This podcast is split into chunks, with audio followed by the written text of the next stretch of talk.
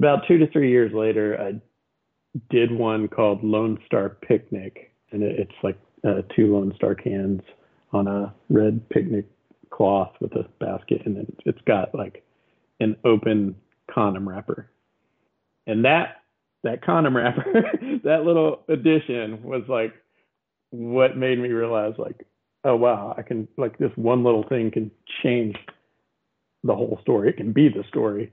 And that sort of just pulled me into this path that I'm on now where it's like I'm just back to you know, this is my songwriter self in the visual art version of telling stories and, you know, just going on that way. And then, and, and then I, after that, I mean, I never really wanted to paint abstract work again. I kind of sort of blend it, the process into what I do now. And you can, you can kind of see it, but yeah, I'm very much what I'd consider to be a narrative painter for the most part.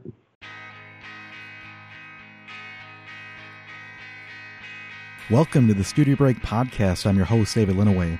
For today's 249th episode, I'm excited to share this interview with Gabe Langholtz, who spoke with me from Austin, where he lives and works, and we talk all about that. He moved there initially as a musician, and we talk a bit about that background as a songwriter and guitarist, and how that influences his current work, which explores a lot of narratives.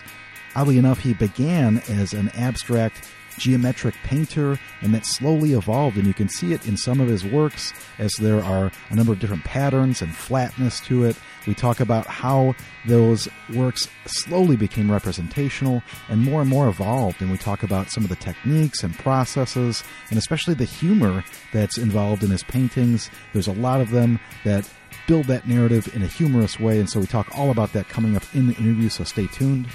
Be sure to check out Gabe's website. That's gabelangholtz.com. There's plenty of stuff up there, and of course, links to his social media so that you can follow him on Instagram and Twitter and a number of other places. Gabe Langholtz Art.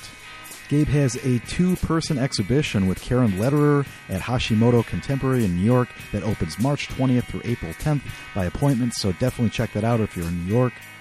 If you're catching Studio Break for the first time, I just want to encourage you to visit studiobreak.com. We got a bunch of different artists up there, and you can check them all out. Each of those interviews have images of the artist's artwork and links to their websites. There's a healthy archive that you can go scroll back through, so definitely dive deep as there's almost 250 interviews there. If you're social, join us on social media and follow Studio Break. Like our Facebook page. You can find us on Twitter at Studio Break. And of course, be sure to follow on Instagram at Studio underscore break. And of course, you can find me at David Linneweh. So be sure to say hello. And that's it for our intro. Let's get to this interview with Gabe Langholtz. Stay tuned.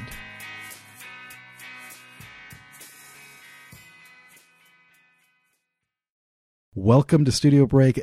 Gabe Langholtz, how are you doing this afternoon? Uh, I'm doing great, David. How are you? Excellent. I am very excited to have you on now that apparently the uh, weather conditions have changed quite a bit since last week in, in Austin. So I'm glad that you're, you know, able to stay warm, hopefully. Yeah, definitely staying warm. We uh, got up into the 70s yesterday, and it's uh, it's approaching there right now today. So uh, we're back to Texas weather for sure. That's got to be a relief. So, uh, good news, right? Every hundred years, there's a, a storm that takes everything out or just drastically changes things. I'm assuming some of that might feed some new painting ideas.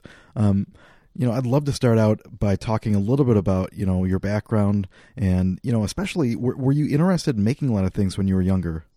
Um, not really. I mean, I was pretty imaginative as far as you know, like playing with action figures and stuff. I kind of would bloody them up a little bit, you know, to make the figures look wounded in war and stuff like that. But beyond that, no, I didn't really like to draw or anything. So, were there other things that you were kind of interested, sports, uh, music, anything like that growing up? Not sports so much. I was into skating and stuff like that when that was big. Mm-hmm. You know, I was born in '71, so grew up in the '80s, and uh, you know, kind of went to college in the '90s. Really, I think music was my passion. It started like my real artistic first passion was writing, mm-hmm. just like poetry and stuff. And as you know, I got better at that. Then I started to learn play guitar, and I, all, all that writing stuff kind of turned into songwriting. And I kind of did that in my late teens through my 20s, singer songwriter in bands and stuff. That's actually what brought me to Austin area. So, where are you originally from then? Uh, Abilene, Texas, mostly. My dad was military, so we hopped around a little bit when I was young, but he he was retiring by the time I was 12 in Abilene. So, you know, I'm mostly from Abilene, except I think now I moved to Austin in 94. So I've, I've now spent probably half my life here in Austin. Right, right. Well, and obviously a big music uh, city. You know, I've never had the uh, fortune of visiting, but you know, that's obviously something that is you know well known about Austin is the music. So I'd imagine that kind of allowed you a lot of opportunities to explore that there. Yeah, certainly. It was a lot of fun. Um, we've played a lot of the cool clubs, which have all seemed to close. sure. I, I, make a joke that every club I played at closed, David. I don't know if that has anything to do with me, but. well, right um, But yeah, it was fun. So you mentioned, you know, studying college. What did what did you study, and and you know, were you always kind of interested then in writing and, and making music during that experience? Yeah, no, I wasn't even interested in college. You know, I kind of went. I didn't actually even finish. Mm-hmm. I was kind of studying psychology, but I wasn't really into it. I was gonna. I was determined. I was gonna be a rock star. So that didn't work out. But yeah. Well, interesting anecdote that I haven't been able to share since the pandemic, but my neighbor has a Marshall lead MOSFET stack that he's selling out of his apartment window he's just got like a flyer that's like 850 and then there's just the stack and it's just super awkward. But anyways if you're if you're looking to to get back a, a nice uh, double cabinet setup i can hook you up. That's awesome. Uh, what about you? I mean you play right? Yeah I, I do but i haven't you know ever i never think of myself as somebody that has really studied that you know like i i've it's funny because i'm not you know, I don't think of myself as a representational painter, but I um, feel like I've slowly like acknowledged that I am, and in a, weird way, like making music is like I don't even, I, you know, I feel like embarrassed about it. It's very weird. But I guess we got that in common. Um, I guess to turn it back to you, when did you start getting into painting? Did you eventually kind of like lose uh, steam in terms of writing and become interested in something else? I mean, what what kind of drew you to painting? It came to me after I fell out of love with music. And for me, like what I discovered about music is it was not very creative. Mm-hmm. There was like little moments of creativity where you're writing the song, mm-hmm. you know, and then maybe it, you're being creative with the band as you're developing into what that song's going to sound like as an orchestrated piece. But then beyond that, I ended up playing the same song over and over in clubs. Right. You're always rehearsing it in practice over and, and it just, I mean, it, in a visual arts term, it's like painting the same exact painting over and over and over. Eventually, it gets old, and you don't even like the song anymore. and then I just didn't like music, and so I, I thought I was going to become a corporate guy because mm-hmm. I, I do I do have a job. It's just like okay, I'm going to head down, give up on being creative, and just you know follow my corporate life. Uh, that lasted for about five years, and then uh, and then I started dabbling with paints. Next, to, I had toddlers at the time, so it's kind of finger painting with them and stuff. And I, I had picked up paints before, just you know, as a drinking sort of pastime, mm-hmm. uh, but never never really thought anything about like being a painter or making even a good painting. It's more just like pushing paint around. But sure, it's interesting for me to think about like that idea, you know, relative to music because I always think of music as something, you know, you're performing live. You have this connection to like an audience in a way that's obviously really unique. But that repetition absolutely has to kind of get stale a little bit in terms of the creative process. So. And I guess to kind of go back to those kind of early experiences, you were talking about finger painting. What kind of led you into kind of making I guess your first uh, quote unquote air quotes your effort, you know, in terms of like, oh wow, this is this is something that's cool. I could kind of pursue this. This is fun. I think it was just kind of trial and error and discovery and seeing cool things that you. I'm, I'm you know, even as music, I'm sort of I was self taught, so it's have an experimental nature to me. So I would mm-hmm. try different things, different abrasion techniques. Just I didn't know what I was doing. I was just kind of making it up. But of course, they all turned out to be things that painters do. Mm-hmm. Sure. um, but yeah, I mean, it, it, made it real interesting and fun, and so I kept exploring. And then as I, you know, then I started just going to the bookstore and looking at art books and discovering people's work, and you know that helps when you're seeing people's work. It's inspiring. And I'd imagine still, you know, you had to be somewhat exposed to, you know, really well known artists, I'm sure, but kind of taking on that search and kind of discovery for yourself, were there any ones that kind of stand out early on that you were like, wow, this is cool? My first exposure to art was pretty minimal beyond like Picasso and then mm-hmm. a bunch of Texas bluebonnet paintings, which didn't do anything for me. Picasso I liked, but you know, he was the only one I knew, Van Gogh. But mm-hmm. I think for me, like early on, it was things that I could sort of understand. So Diebenkorn's um, Ocean Park series made a lot of sense to me. Just mm-hmm. I understand it differently now that I understand painting. Mm-hmm. It was just things that I could take in, and then the first really representational painter that I uh, really liked, I think, was Mary Fedden, who's a British modernist, and it's just sort of there was something, and you see a lot of her influence in my work, but there was something about her work that sort of reminded me of Picasso cubism, but it was sort of playful. And she does a lot of weird drips and washes in her backgrounds, but she's very much a representational painter.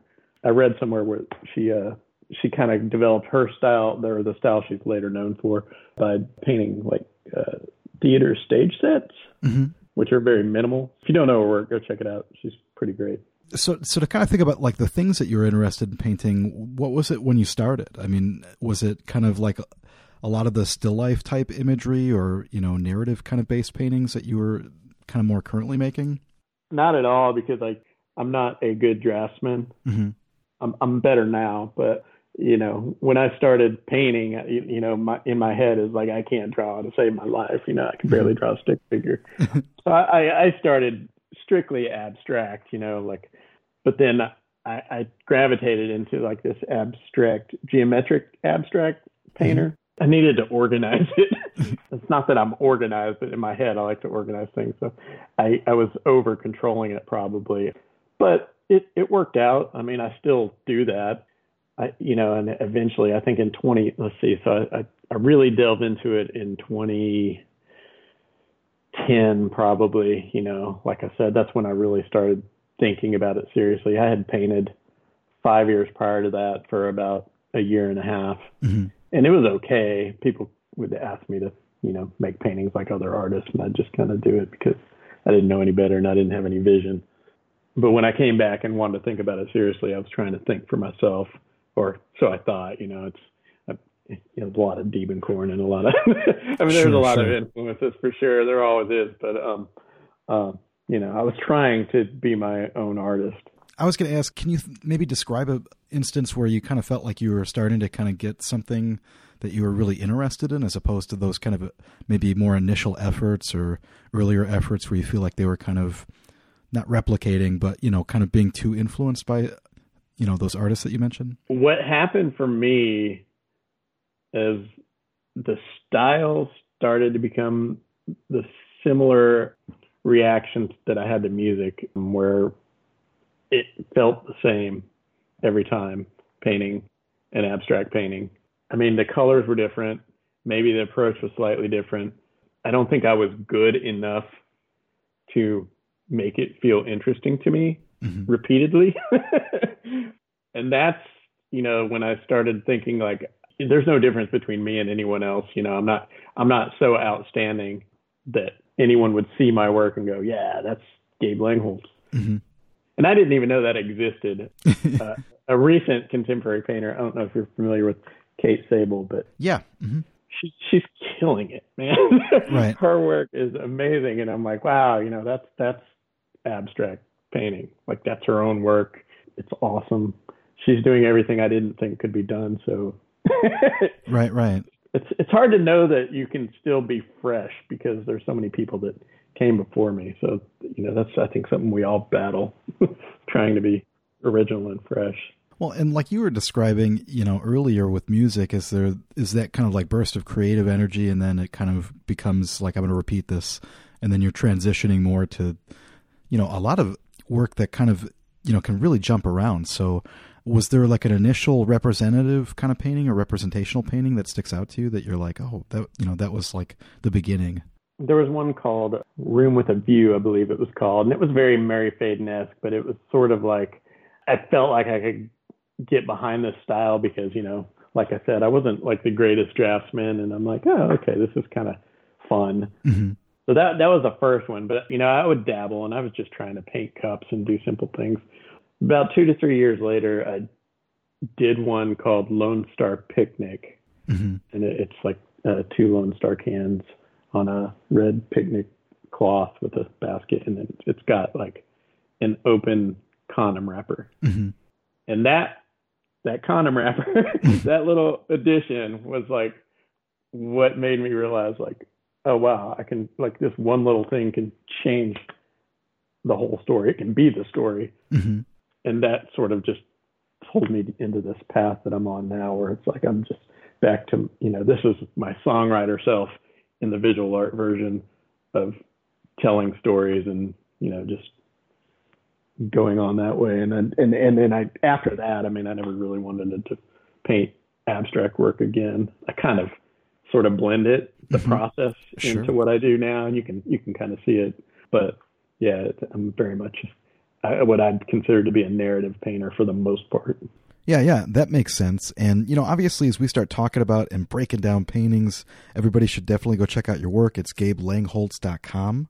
And again, the one that you're just talking about is, is interesting because, you know, there is that still, like you're saying, that kind of abstract aspect to it. You know, the picnic table, blanket, whatever, you know, has that kind of traditional, you know, kind of stripage going on.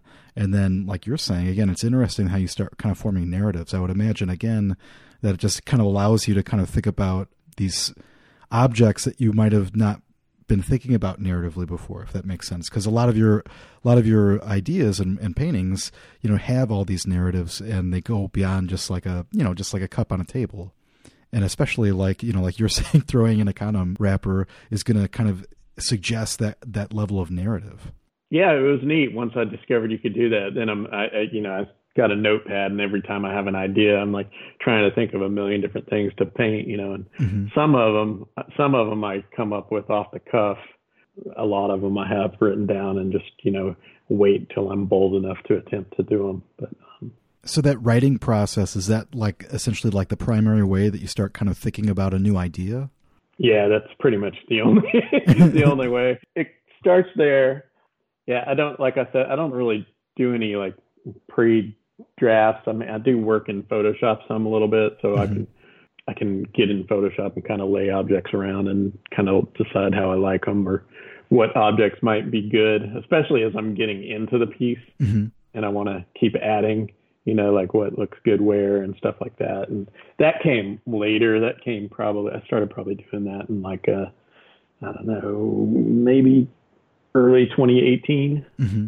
I bet it it made things go faster for me because I used to paint them and then you know paint over them if I didn't like them, and it was like now I can kind of get an idea of where I want things, you know, all digitally before I execute. Yeah, well, and again, it seems interesting because it's almost like an inventory of, you know, like you kind of just described different things that you want to paint, and so there's, you know, sometimes some compositional devices like you've got, you know, a table motif that kind of becomes reoccurring or a window. There's the the figurative that gets kind of you know changed and put in a different context. So it's interesting. It's almost like a, a grocery list, you know. Yeah, yeah, and, and and there's a reason behind that, um, and that's because I have a full time job. it's like it's hard to like you got to be so fast to be productive with you know two two daughters, a stepdaughter, a girlfriend, a full time job. Sure, like, sure. You know, you're just so I'm like, okay, like I need to be organized, and it's like I, I create these like they're almost like templates mm-hmm. that I can, you know, anytime I'm stuck or thinking about something, well, I'll just do one of these so that I can be doing something instead of doing nothing. that, I mean, that totally makes sense. And then you know those will usually lead me into something that isn't one of those but the act of doing, I think, kind of, you know, fills our creative well, and we we pull from it. Yeah, and it sounds like too. Then, like when you're working through a painting, you know, there there are you know maybe moves that you put on it, or you start kind of working through it, and then kind of adjusting and you know thinking about it as as you're developing it. I'm assuming. Yeah, absolutely. Um, they're living and breathing for sure. And as a joke, I mean, there's some I probably would never touch, but you know, as long as it's here and it's not sold, mm-hmm. uh, everything's fair game. you mean in terms of like going back into it? Yeah, absolutely. Yeah. well, and and again, it's interesting because like you know we were kind of describing some of those earlier instances and and whatnot, and like I'm looking at a painting now called uh, "Get Out of Here," which is just a, a box, you know, from 2017, and it's really straightforward. But again, it, it's got this really nice color usage and you know it's just kind of interesting but then you'll see that next to you know empties of uh, tequila bottles or you know just random objects. So you know like duct tape um, and so it's kind of interesting to to scroll through a lot of these and to kind of see that exploration. Um, like you're saying though i mean it sounds like there's some instances where maybe maybe it's not working out and you just go back and paint over it. Yeah absolutely. Um, paint over it or add to it you know I've, I've there's been many times where i just like parts of it but the whole thing doesn't work for me as a whole. So I'm mm-hmm. like, well, what do I need to fix? And now, of course, that's a lot easier too because I go into Photoshop and I'm like, let's mess around with the background. And I can see like, okay, everything in the painting works if I just change either the background color or add a cool pattern or, you know, it feels like a fresh new painting just by a minor adjustment. And, you know, when I said it was done originally, mm-hmm. there was a reason because I felt good about, you know, and then looking at it, it's over time there was parts that I didn't see that don't quite work, but but overall it was good. it's just it needed to be tweaked and like you know you spend time away from it and then you can come back and kind of see you know and and, and I approve, improve as a painter right so if it was from two years ago I can go back and see things completely different than sure sure be like man I can totally fix this now you know Well, and you know, I've been kind of talking about some compositions, but like we talked initially about an older painting called A Room with a View, and mm-hmm. that's kind of striking in that it's one of the first paintings where we start seeing that window kind of motif. So maybe another one to talk about a little bit would be uh, Bottled Up, which is you know a couple of years later, but you kind of incorporate that that window and some sort of object or some kind of setup. Is that something that like again you know you were describing like is that something that you're kind of like you know running through a list in terms of like you know figuring out what you want to include in there? I mean is there any kind of like visual visualization kind of like happening in your head where you're like oh i need to have it like it's a night scene or? So my thought with that was i was really focusing on the window in that bottled up painting and uh, that as i thought about okay we're inside this thing and we're looking out the window and we're kind of just stuck inside mm-hmm and then I'm like, you know, like a ship in a bottle is stuck inside. Sure. So it's like so like you know the title bottled up. what's bottled up? Is the ship bottled up? Or we bottled up? it's like you know. So when you you change the view and you all of a sudden you realize you realize and you're not you can't leave this space. That that was kind of what I was doing um, with that painting. Again, it was early on, so I don't know if I necessarily pulled it off. I think that that narrative was probably lost on a lot of people. It just looks nice, cute painting, I think. Well, and is that something then where you kind of you know think about like different instances? So, for example, like a, a painting that's around the same time as uh, Farm Fresh, which again kind of incorporates that that window idea. But I mean, like, are you imagining?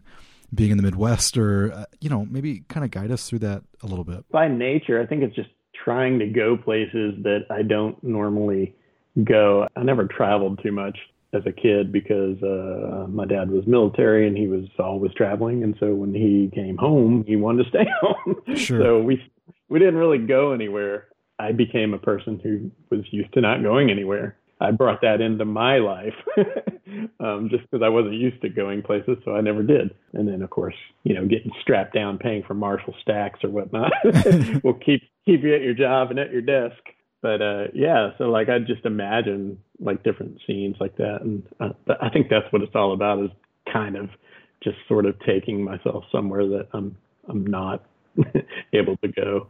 No, I mean that's an interesting kind of way to think about it. You know, especially because you're trying to come up with new compositions, and again, it's really interesting that idea of that tie-in for you know that narrative element. And kind of like you were just describing in terms of like that progression where like you know every you know if you look back at a painting from two years ago it kind of looks different.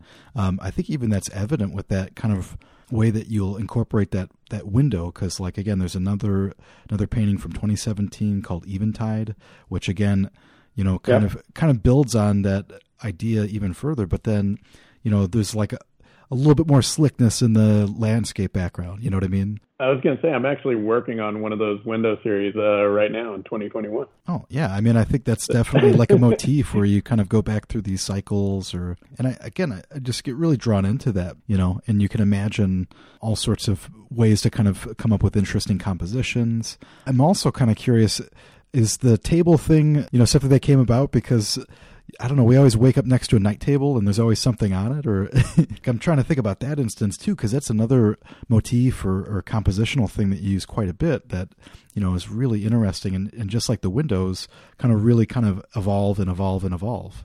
Yeah, a- absolutely. I'm not really sure how it came about. Um, I know it was a simple way of just collecting objects, you know, because people put objects on tables or nightstands or whatnot again, you, like if you're familiar with my work, you see it's sort of organized. There's never a lot of overlapping. You know, I kind of just this here, this here, this. Mm-hmm. it's really simplistic and minimal. But Erica Hess sort of described it as using the table as a stage, mm-hmm. which I really liked. Um, I hadn't really thought about it that way, but it, it kind of is, and I, I think I'd agree with her assessment there that that's kind of what I'm doing. But to me, it was just the the most convenient way to collect objects. Well, it's interesting because, like, again, I can look at a random one like a Fishbowl from 2015. Again, like you're saying, you start kind of seeing these arrangements, and you know, I guess to kind of describe it, there's a fishbowl sitting on like a turquoise table. There's a fly swatter, keys. So it's kind of like you know, there's a number of these instances where you start kind of going like, what's going on here? Which I think is is kind of the point. Yeah, absolutely. Um, you know, again, this one might be lost on people, but you know, the fish is like stuck inside mm-hmm. this bowl. You know, and with the irony of keys right next to him, because with when we have keys, it means we can leave. sure, sure. And and it, I guess the the the little it, it's not a fly swatter. It's supposed to be the thing that gets pulls the fish out of the water. Oh gosh, yeah. Yeah. Um, uh, but that would be like his only way of getting out, really. Right, um, right. You know, so it, it was all sort of just kind of, you know, making fun of the fish because he's stuck there. well, and again, kind of like the the ship in the bottle, or kind of like how I feel, yeah. you know, surrounded by piles of snow that you can't see yeah. behind when you're kind of like leaving your parking lot. Right. Or how we all feel right now in the middle of a pandemic where we can't go anywhere. I think absolutely, and people are starting to kind of lose it. I think, but that's maybe for another episode. right. to, to, kind of think about this painting a little bit more too, the the fishbowl painting. You know, in terms of like things like how you decide, you know, what colors you're going to use, things like that. Is that something then that's kind of you know like you're going to start out, you know, painting, you draw it out, and then just you know commit to a color or well it's different now than it was then um, then i was still kind of uh, just pulling from other artists so i believe that there's a Matisse painting that uses that color pretty much spot on. Mm-hmm. And then uh, the bowl was based on a Gary Bunt, so I was still early on in it. Not, like now, I'm I'm much more skilled about mixing color. I'm much more in tune about like eyeing and knowing what color I want. And again, if if I'm really struggling, I can just get into my digital uh, photoshops or my iPad, kind of mess around back then it was just you know sort of ripping off people. To think about one that's maybe a little bit later and maybe i don't know if this is something that you would describe as uh, feeling ripped off but like gerbiling from 2017 again kind of incorporates a table but you know almost looks like a again the closed window. There's like you know interesting kind of design in the background. Is one of these kind of, kind of one that you're kind of building out more or you know feel like you're taking more ownership of yeah, absolutely. I mean, there wasn't any particular reference to a certain artist in that piece. Mm-hmm. Uh, that was around the time where I started looking at online images. You know, I would look up, okay, well, what do gerbil cages look like and stuff like that. And so I would just, you see a million different colors, right? But what's going to work for your theme? Mm-hmm. That's where I start to hone. You know, you can find the image or an image of what you want, but um, you know, it's basically just thumbing through things. I don't want it to look not real, but I don't also want to. it's not realism, so yeah. Is that something where um, you primarily work based off of photos as opposed to like again there's some like say the McDonald's bag that's a little older but I mean like I would I think some people might assume kind of coming to your work like okay these are all just things that are lying around Gabe's house you know No, none of it's lying really. Interesting. there's there's a there's one thing I painted that is the lamp in my painting the last word, which is a pretty popular piece for me. It's like the red background with the one of the tape series. That lamp is actually a lamp I bought on Etsy, and it's actually in my house.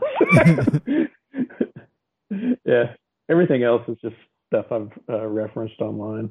Yeah, well, and again, it's interesting to think about that in terms of just the way that you're constructing it and kind of working through it. I'm curious, like, are there other areas that we wouldn't maybe expect that you pull from? I mean, obviously, you know, you're interested in kind of creating this narrative, but I mean, there's also a lot of humor in it. So, I mean, I wasn't sure if, like, you know, you're thinking any, anything about like pop culture references or, you know, like there's some that are suggestive of uh, crime scenes almost or, you know, things like that. But I'm curious how that playfulness kind of slowly evolved as well. Is there like maybe a piece that would highlight that? When you go back to, I guess, probably the work I was doing in the 2017 time mm-hmm. around the gerbling, and I was thinking about the whole Richard Gere myth, you know, where that, uh, you know, so that, that, I guess that's, I don't know if you call that pop culture, but but yeah, I think about that stuff. I was watching a lot of news back then, so you know, I have that painting matchmaker, which is the chloroform you know that that was around the time that Cosby was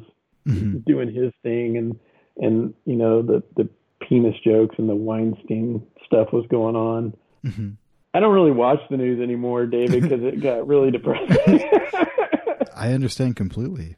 Um, but yeah, all that stuff was kind of creeping in, uh, whether I wanted it to or not. It worked because the theme of the show that I had for the, all that work was called Americalia. Mm-hmm and it, it, went over pretty well. It, a, it, had a solid show at uh, Bravin Lee Programs in New York. And it was neat, but that was then, you know.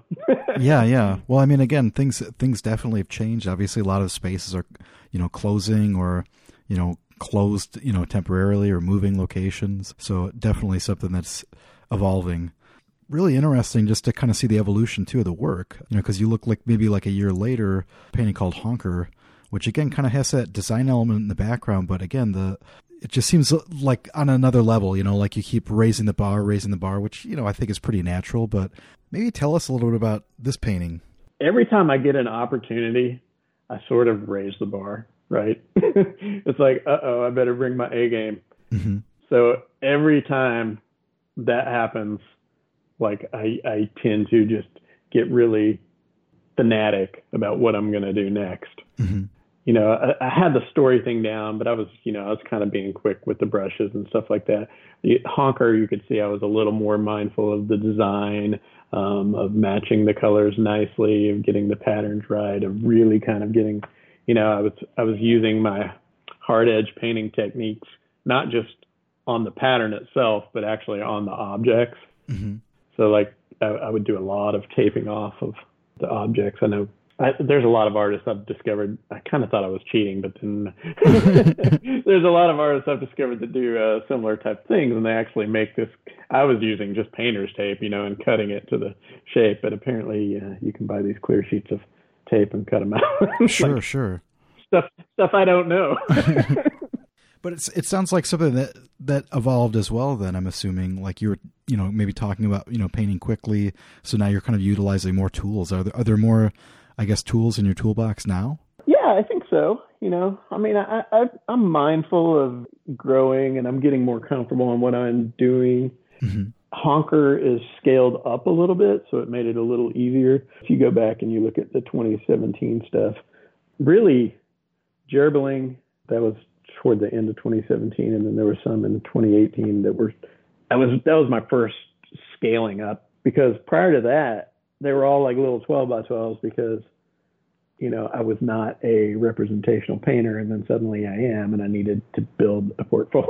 Sure, sure. the, the quickest way to do that is to make small paintings.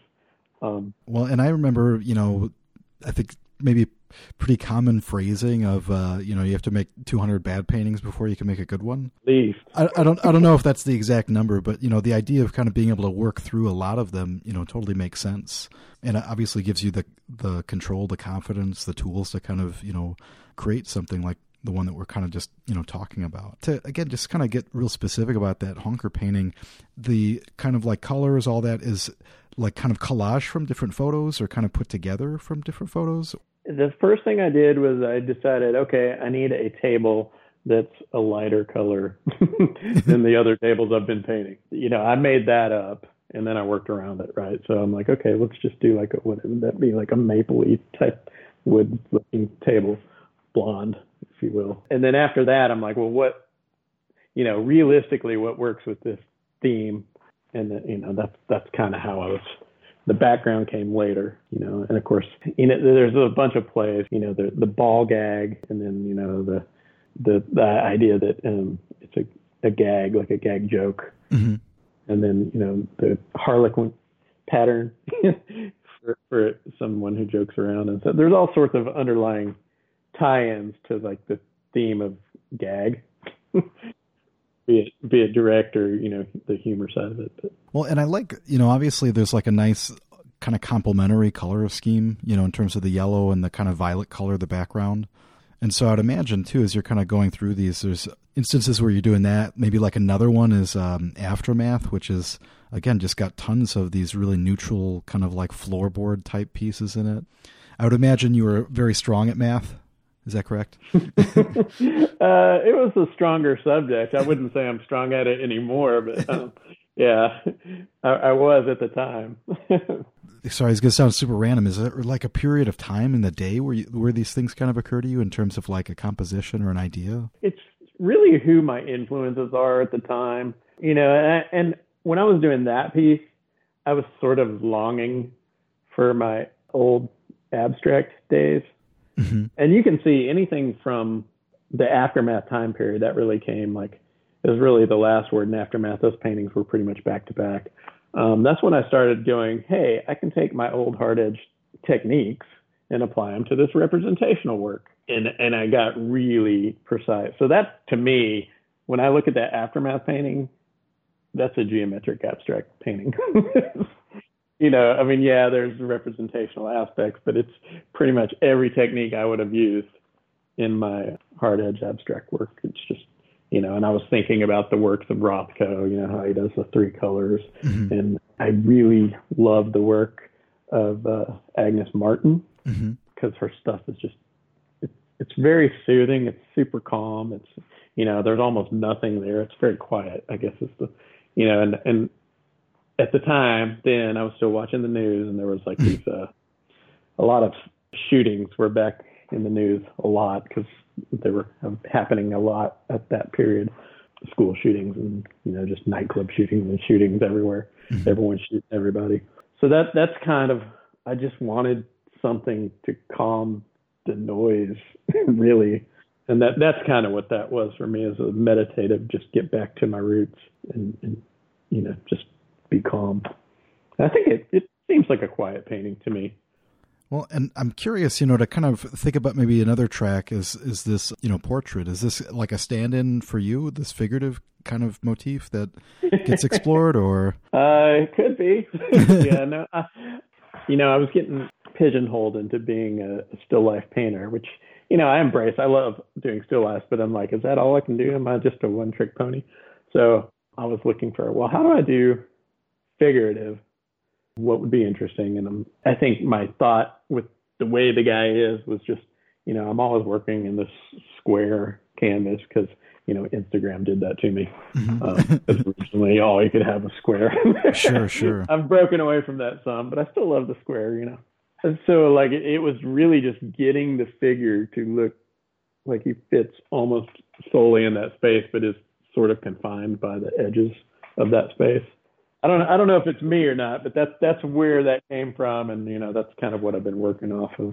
Yeah, well, it's interesting because I would imagine then just kind of jumping around, you know, between the different ways that you're working, you know, it allows you a lot of flexibility to to try out different things. And you know, another kind of area that maybe we have kind of glossed over a little bit is the you know inclusion of the the paintings of the uh, you know floral forms, plant forms, and stuff like that. What got you interested in that? they're all just matters of progression, right? Mm-hmm. 2018, I was like, okay, I need to learn how to paint wood. And then there's wood on here, right? So I'm like, okay. And then 2019 was like, okay, I need to learn how to paint plant, plants, paint plants. Those are all just things that I'm challenging myself with to become a better painter, you know, because like I said, I never really did representational, and they they actually turn out pretty good. My first plant painting was I think trio. Mm-hmm. You know, I was definitely looking at photo reference, and it's not as naive. You know, you got to do them different ways. You know, do I like the plant this way? Do I like it this way? Like, I mean, I, I kind of teeter on a little bit of realism with a little bit of, you know, the uh, what do you call it? Flatness or abstraction? Yeah, yeah, yeah. and I'm curious too. Like, are you using like a lot of different mediums and you know, kind of things for your background? So, for example, like I don't know, there's one called a prickly pear, for example. But it looks like there's like various tools and other things that you might be using, or I don't, I don't know. Yeah. So um, for those works, there wasn't too much going on with those, other than if you look at the wood section, mm-hmm. I was using a, a charcoal pencil and then glazing over it, so like you see the lines. I think seem pretty good on prickly pear. You see the lines in the table. I would just use a straight edge and a pencil and go, and then I would sort of put a glaze over it, and so they just ended up looking like lines in the wood. Sometimes I actually, you know, will grab a comb or something and scrape that into the paint. Or so yeah, I mean, I do use mixed media on some. You know, I tend to use like resin sand. I tend to use like modeling paste, and uh, then just acrylic paints. Sometimes char- charcoal pencils, grease pencils. No more oil paints. I got an I got an allergy to that, so those oh. are gone. yeah, well, I think that's almost like a thing. You know, eventually you have to retire from oil painting. Maybe I'm totally making that up, but I feel like a lot of people move on from it. You know, because it could be so toxic. Yeah, and I was naive, and I, you know, let myself get poisoned once, and I ended up on the floor like doing a little convulsion thing, and Oh gosh. yeah, I was a dumb a dumb painter. so so not an exciting studio afternoon. Nah. But you know, again, and it's interesting, you know, when we think back about some of the names that pop out, you know, like you obviously mentioned Diebenkorn and uh, Picasso and Matisse, you know, is that real sense of flat space. But it's so interesting because you can keep playing around with those narratives in different ways. Whereas, like, you know, rather than just arranging things on a table, you know, there's a painting from 2019 called Spin that I think is super funny, but, you know, referencing Spin the Bottle, of course. But I just love that flatness. Is that something that again you just you're just really drawn to that kind of aesthetic i think so i think most of the art i like sort of has that aesthetic so yeah it's just something i gravitate to perspective is neat, but I like sort of a warped perspective. You know, I see things the way they are all day long, so I want to look at things the way I don't normally see them. sure, and that's sure. kind of what I'm what I'm trying to do. You know, people used to make fun of me about telling me that all my objects would fall off the table and blah blah blah. it's kind of funny the things people will say on social media. Yeah, well, I mean, again, I, I don't know that I'd pay too much attention. It's not exactly the the best place to have a conversation. Well, so I especially want to focus a little bit on some recent paintings, and one that stands out to me that seems highly evolved and kind of combining a number of different ideas that we've talked about is In Deep, which again, maybe a kind of like menacing uh, story or narrative kind of in this one. Yeah, absolutely. Um, and if you haven't put it together yet, Aftermath was the template for In Deep, which is, you know, the next series that I'm starting. You know, it's the floor and the wall and the, you know, flat floor, flat wall. So that's what the, those two paintings have in common. I've got another one I'm working on. I had another one that I did that I don't love that's probably going to get changed, but yeah, that'll be a whole series in itself. Yeah, that painting, like I did the floor and the background, and then it just kind of sat there. I was thinking it, maybe it was going to be a fishing shack, or mm-hmm. I really spent. I think I spent like almost a year just not knowing what that painting was going to be because I never liked making it too quaint. Mm-hmm. It felt like it needed to be something different. And then I had this other painting that uh, was funny called Spring Cleaning and it's like it's kind of a parody of like you know the it's a lady standing with a shovel that sort of looks like the Grant Wood thing, but not really. But it's, it's, you know, I'm still pulling from Modigliani and the eyes, And stuff. so it's it's old and it's but the narrative in it, like she was standing there with a shovel with this pile of dirt behind her, and so it, you know, spring cleaning, and it, the pile of dirt was shaped like a body would be.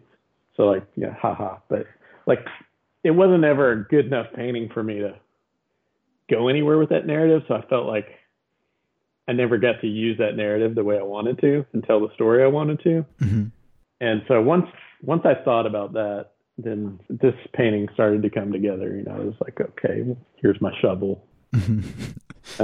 here's the dirt. You know, you know. Then what was going on? Okay, well, uh, you know, and, and the more I thought about it, you know, the, the darker it gets. But it's kind of a really dark theme. But the painting's kind of, I don't know. I mean, I don't want to say the word pretty, but I mean, it's a nice, you know, looking painting aesthetic it's interesting how quiet it is, you know, in terms of like you're kind of describing. You've got some color palettes where you've got like that screaming, you know, cad red, you know, right. background, and then you've got this one where you've got all of these really subtle kind of shifts of the colors and the shadows.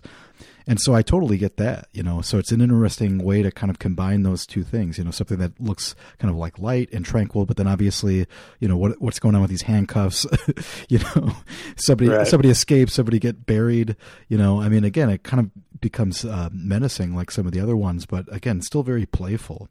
And maybe you've kind of alluded to this a little bit too, but it sounds like then part of the thing is you start working on something and then, you know, you get maybe stuck and then move on to something else before, you know, a year later you're like, ah, I got to paint a shovel in there. Yeah, absolutely. I mean, everything's a template, right? I mean, I have a ton of canvases that are just setups for other things that I don't even know what they're going to be yet. You know, I've got some nice landscape stuff going on that I it's got to become something, but I don't know what it's going to be. like I have so many works in progress. I mean, and that that's another thing I do is if I'm stuck and I can't make a painting per se, I just paint to make something that can become a painting later on. sure, sure. So so I'll have a well, I call them setups, but I'm just setting up for future successes essentially. And I could imagine that, you know, because there's a, again a recent painting called Problem Addict, and I could imagine like you, you know, painting a background and then adding a table and then being like, what do I want on this table? You know. Yeah, absolutely. I mean, I I think that you know that was a table setup. I knew it was going to be a table painting. I don't, I didn't know when I painted the table in the background what it was going to be mm-hmm. at all. I didn't have any theme or you know. And eventually, when that the guy who's really bad at jigsaw puzzles who needs to cut his pieces and tape them down and hammer them. when that when that theme came up, I was like, oh yeah, that's perfect because you know there's a lot of objects that are going to go with this story, so I need a you know a, a rather large space to collect those on, and that was perfect for that. So and obviously the staple gun because that's effective. yeah, yeah, glue, we got it all, man. Well, like I said, and it's really interesting because you'll have you know something like that, you know, and then I know another recent painting that I've seen quite a bit of. I think recently on Instagram is the uh, the cans painting. Um, so maybe talk a little bit about this one because it's again one of the more recent ones. But I mean, I don't know. I'm just fascinated about how you kind of get your narratives. So this is one where I told you it just happens off the cuff had no idea what I was doing. It's just a, it's a 36 by 36 large canvas. The only thing I was pulling from is that trio painting. I kind of liked the way the table sort of floated mm-hmm. in the center across. So I'm like, okay, well, I'll do that. But my thought here was, you know, I was doing a lot of that really tight, tight geometric work. And, you know, I love loose painters. I'm not one, sure. but I love them and I want to be one or, or be able to be one. So I was like, okay, I'm just I'm going to go fast and loose and just see what I can do. And that was the whole goal of this piece was just to be fast and loose. And you know, I think the can was something that was just easy to paint. It's like a cup, right? You know, it's just mm-hmm. okay. Well, can, cans are cool. They have patterns on them. They're you know stripes. You know, and I, it was just you know here's one, here's another, and then okay, well once you're you have about three, and I don't actually know where the, you know, the lowbrow little boob joke humor, when that actually came into play. um, it, it, I, I guess like as the painting was progressing, you know, that sort of came into my head, but it sort of just painted itself, you know. And then the background, what do you do that's interesting? Well, I'll just write the word cans mm-hmm. a bunch of times, and then sort of do glazing over top of it to kind of mute it out. Sorry, I would imagine you find like ideas too in the studio as you're working. Like there's another one called Church, which clearly has like a crucifix kind of reference. Just imagining that you're in the studio one day and you look over and you're like, huh. You know, like yeah. like that. That's just that initial kind of like observation that you're like, oh, that's that could be a good painting. I mean, is that the case or? Yeah, that was a- actually absolutely staring at me my easel. That actually is my easel. right, right. one of the few times I actually painted something that is a real object in my house. But yeah, you know, it's like the feeling of I'm here. The studio is my church. You know, it's where I find my sanctuary. But also, you're just staring back at it with no ideas. Right, right. it's like I'm here, but why am I here? You know, and then you start to think, you know, am I getting what I need from my sanctuary? And you know, there's a lot of thoughts with it being empty. It's it's good and bad. Well, and I guess something that we haven't talked too much about, like relative to time. I mean, it sounds like some of them, you know, you kind of have a plan that you're working through. Some of them you kind of put on the back burner and kind of add back into it. But you know, just a random one here, down and out, which is uh, you know, somebody who maybe passed away or suggesting passed away because there's a toe tag in these feet.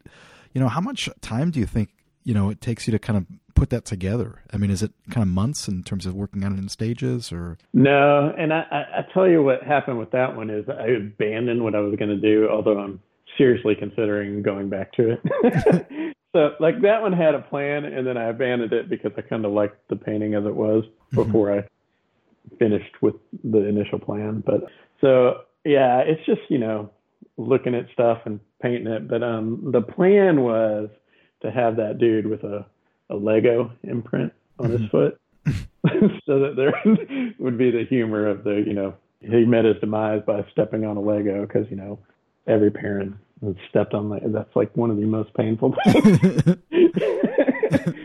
yeah, I kind of abandoned it, but, you know, the more I think about it, I'm like, man, I should probably just, I mean, no one wants a, just a dead body without a little humor. right, right. Well, and again, that that's something that becomes so apparent, you know, like that sense of humor. But it's interesting because it kind of balances out with, you know, so many of your other compositions and, and arrangements. So it's kind of an interesting mix. You know, I'm I'm sure that's something that makes it really exciting for you, so that you don't feel like, oh, right, like you said earlier, like I'm the still life guy, you know, or something like that. So you can kind of move on to like, oh, you know, I haven't done one of these in a while. Let's see what I can add to this window, or you know, whatnot. Right. I'm just having fun with it. I mean, the the goal is, you know, can I make something that I like and I enjoy? I'm much more comfortable in my own skin mm-hmm. these days, so I'm I'm confident in what I'm doing. I'm confident when I'm going into a painting that I'm going to make it a good painting. That's a huge accomplishment to get to that stage in your game. So so it's good. I'm in a good place. It's interesting to me the more recent works how they kind of combine all those things that we've talked about. You know, there's a painting called A Game of Chance that has this super flat and tight you know design aspect of it and the curtain and the you know windowsill the white on white wood and all that and then you have all this subtle kind of texture of water waves sky but again it's just really interesting to kind of see that that shift you know go, going back to you know like i think you were saying like 2013 or 2010 maybe? You know like when you started working representationally. So again to kind of see that evolution is so interesting. And again this is one that's super mysterious to me too. It's it's interesting the color palette and everything. I think you know, you know the narrative here is you know uh, we hear a lot about hurricanes not so much here in Austin but you know because Houston's our neighbor. And I think so that it impacts Texas quite a bit you know and being close to Louisiana we always hear about the stuff that's hitting up on their borders as well so I think about these people that just ride out the storm mm-hmm. right sure. um, and you know and then like okay well that that's just a game of chance you know they're putting their faith in just everything's going to be okay and you know I might be one of those people too. I don't know if I lived there, would I be that way? Am I, you know, because I probably would. I thought everything was going to be okay with oil painting, and then I poisoned myself. you know, but it is a game of chance, and, you know. And then, of course, so is burning a candle next to curtains, and you know that's another little humorous thing. But yeah. Well, so we were talking about this earlier. There's a pandemic, obviously, that we've been in for, I guess, a year now almost. What kind of things have you got on the horizon? Have you been working a lot towards like upcoming shows and things like that? Um, yeah, yeah, that's that's kind of been my end game. Um, a lot of what I was doing in uh, 2020 it became virtual shows, which you know th- those experiences, like although I appreciate them, I was hitting a lot of goals. Mm-hmm. Uh, they, they weren't 100% the way I imagined them to be. Like for instance, I was accepted into New American Paintings, mm-hmm. which was awesome. I'd been trying like, you know, several times. I think eight was the magic number. Mm-hmm. uh, got got in, and then uh, because of the pandemic, they didn't print the book. Oh wow! So I don't have the book. That stinks. I've got a bunch of them. I collected them for years, but I don't have the one with me in it. So come on, New American Painting, come on. yeah, so I got to try again. It's like starting over. got into a show at Craighead Green, and that ended up just being virtual. So you know the gallery owners never got work in hand. They didn't see it. I was in a Bowery Gallery show, um, which was super cool. Happy to be in it, but again, just virtual. So they've never seen my work in hand. And from what I gather, my work translates way better in person than it does in photographs. So it's really important for me to get the work into people's hands because um, that's usually when I'm offered things, opportunities. So that's that's been the goal. 2021's kind of been a, a, a game changer because I, a lot of good things started to fall in place. I got invited to a uh, group show at Hashimoto Contemporary in New York City and that was I think that took place in February. But it was a physical show online too, but physical. So they got the work in hand, and uh, you know immediately I think they sold one even before the show opened, and then they offered me um, a opportunity to have a two-person show with Karen Lederer, who's a Brooklyn-based artist. So that's coming up now in uh, March. I believe it opens March 20th so that's that's kind of what I've been working up to. I think all the paintings are now selected and done. So, mm-hmm. you know, I'm just looking forward to the date and shipping all the artwork up there, physical show, so people can make appointments and go see it. You know, I'll I'll miss the opening reception and hearing feedback from the audience, and you know that's that's the thing I never get anymore is I don't know how people are responding to my work because I don't experience that anymore, and neither do does anyone really. and that's that's tough. I would imagine, like again, that obviously you know that'll kind of draw some people in, and you'll get some great feedback. But remind us, what what are the dates for that again? It is March twentieth through April tenth. Awesome. Tell everybody again where the best places to kind of get a hold of you and, and see what you're doing are. I keep my website up to date religiously. So, uh, gabelangholtz.com. You can always find out everything there. And then for like, if you want to watch progress shots, I share like pretty much everything I do in progress shots mm-hmm. at Gabe Langholtz Art on Instagram, Gabe Langholtz Art on Facebook. I'm pretty much everywhere. I don't mm-hmm. use Twitter, Twitter that much, but uh, I'm there, but I don't use it as much. Yeah, that's um, me yeah. too. yeah. well, yeah. I mean, again, it's been so awesome talking about your work and and really exciting stuff. So, thanks so much for doing this. Yeah, absolutely, David. Um, I hope to talk to you about your work one day because I really like it. thank you, thank you. I can relate to it quite a bit. So well, and you know, again, that's kind of odd, you know, that you say that because you know you talked about kind of being uncomfortable about being a representational painter. I mean, your story is basically my story. You know, I was always around people that were super abstracted, you know, and that's kind of what I was drawn into and did that for a long time before I reluctantly became like a, a representational painter. So it's been been fun talking to you. Yeah, absolutely. Thanks so much to Gabe for joining me. Check out his work at gabelangholtz.com and follow him on social media. That's Gabe Langholtz Art on Instagram, Twitter, you name it. So be sure to say hello and follow him. He has a two person exhibition coming up with Karen Lederer at Hashimoto Contemporary in New York, March 20th through April 10th. And Karen's a fantastic painter as well, so definitely check that out. The show is by appointment, so definitely visit their website for more information. If you enjoy listening to podcasts while you're working away in the studio, definitely head on over to studiobreak.com. We've got a bunch of different interviews there that you can check out. Recent interviews with printmaker Sean Caulfield, installation artist Isadora Stowe, as well as painter Jennifer Small, who's fantastic. Erica B. Hess from I Like Your Work podcast, who's also a fantastic painter. Mitchell Johnson, who you should definitely follow. So, once again, check them all out at studiobreak.com. Each of those interviews have images of their work and links to their website so you can find out all about them. And, of course, listen right there in the default player or click those links and subscribe to the podcast so you've always got that studio companion and things to think about while you're working away in the studio. Studio Break is on social media, so be sure to follow us. You can find our page on Facebook. Please like it. You can find us on Twitter at Studio Break. And of course, follow us on Instagram at studio underscore break and say hello. It's been so nice hearing from listeners lately. So thanks once again to Kate Boyd. That's at Kate Boyd Artist. So glad that you enjoy the podcast.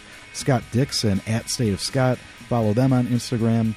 And as Gabe said in the interview, definitely check out Kate Sable's work on Instagram as well. Fantastic painter. Music today by the temporarily named Remedial Indie Band, which features Ben Cohan on drums, that's M. Ben Cohan Studio, Brett Beery on bass, at Brett Beery, and myself on guitar. It's a newer project, and I want to thank Gabe for the encouragement. We're just throwing out some new ideas that we're working on in the intro and outro, so hope you dig that, Gabe. And aside from those musical notes, I hope that you're out there listening and enjoy the podcast. Once again, make sure to say hello. Always great to hear from listeners. And if you dig it, please just help us spread the word. It's always great when people find us. So thanks so much for sharing and staying in touch, saying hello.